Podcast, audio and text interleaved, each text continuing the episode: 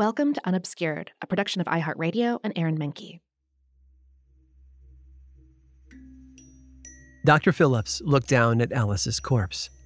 The cries that Jack the Ripper was back to bloodletting were ringing in his ears. It was the summer of 1889, and Dr. Phillips had a job to do. He had to clear his head. He had to examine the evidence, the evil marks left on Alice Mackenzie's body, and he had to determine, like before, who might have guided the vicious blade that killed her. The first thing he noticed was how shallow the cuts were. In fact, Dr. Phillips said in his report that, after careful and long deliberation, I cannot satisfy myself that the perpetrator of all the Whitechapel murders is our man. The mode and procedure of the cutting seemed to be different. He had witnessed the terrible brutality visited on East End women in the fall before. No one who had seen Mary Kelly's body would miss the difference or so thought Dr. Phillips.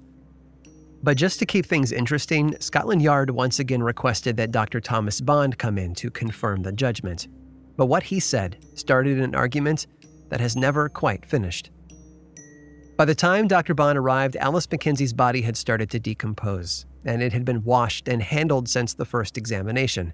Even so, Dr. Bond said with confidence that the cuts across her body he saw the design of the Whitechapel murders, and he stated plainly for the police the murder was performed by the same person.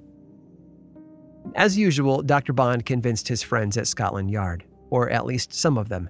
James Monro wrote to the Home Secretary that he had received word the very moment Alice's body was found. At 3 a.m., he had rushed to the scene of Alice's murder and immediately taken personal control of the investigation. As the evidence was gathered, including Dr. Bond's statement, James Monro was convinced that the murder was identical with the notorious Jack the Ripper of last year. Along with his report to the Home Secretary Matthews, the new police commissioner sent on a map. On it, he marked the places where Whitechapel murders had taken place. But here's where the next argument lies. Because, yes, that map showed the murders that Dr. Bond had considered back in October Polly Nichols, Annie Chapman, Liz Stride, Catherine Eddowes, and Mary Kelly. That's five. But the map had eight murders marked. It included two women killed earlier in 1888, Emma Smith and Martha Tabram, along with a new case of the murder of Alice Mackenzie.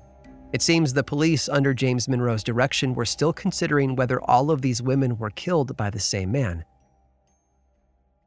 His map, though, completely left out the torso murders, and in the following days, it seems that Monro's mind changed. When it came to imagining the Whitechapel killer, the legendary Jack the Ripper behind the death of Alice Mackenzie, Monro's conclusions swung from agreeing with Dr. Bond to agreeing with Dr. Phillips. At least that's what Monro told the head of Scotland Yard.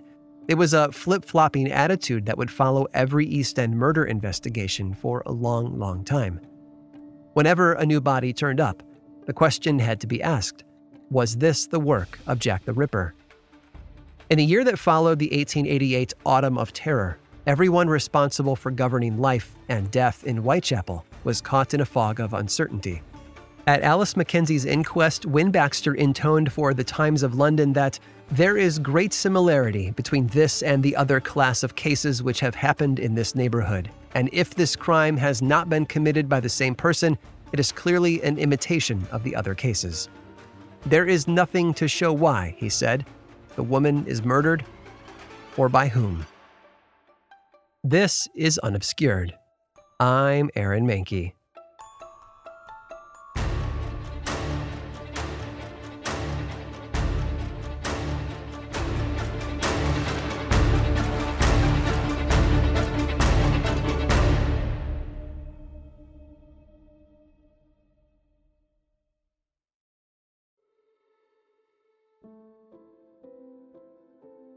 Who was responsible? It was the question now set before every mind that wanted to solve the Whitechapel murders and unmask